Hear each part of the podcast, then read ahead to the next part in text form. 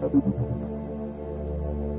would venture to say that most devilish noises occur when large numbers of men decide to force the hand of mortality upon one another.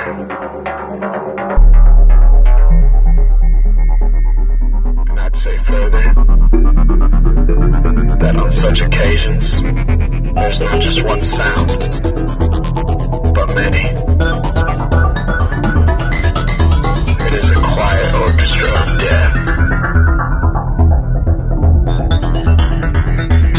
It is also possible that the man who wrote that saying might have just had some broke ears.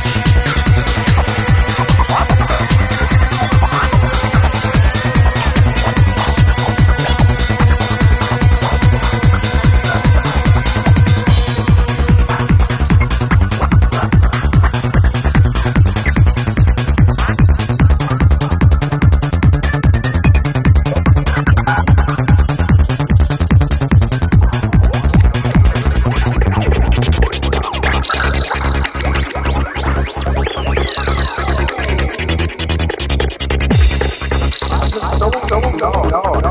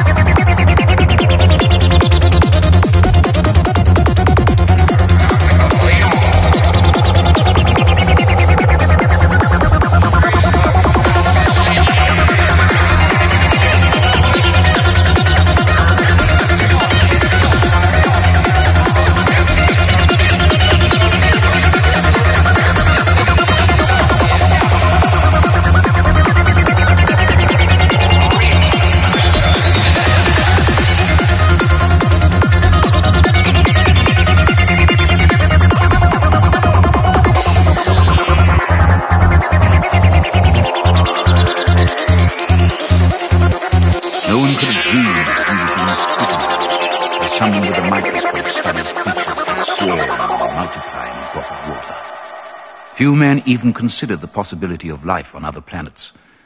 And yet, across the gulf of space, minds immeasurably superior to ours regarded this earth with envious eyes.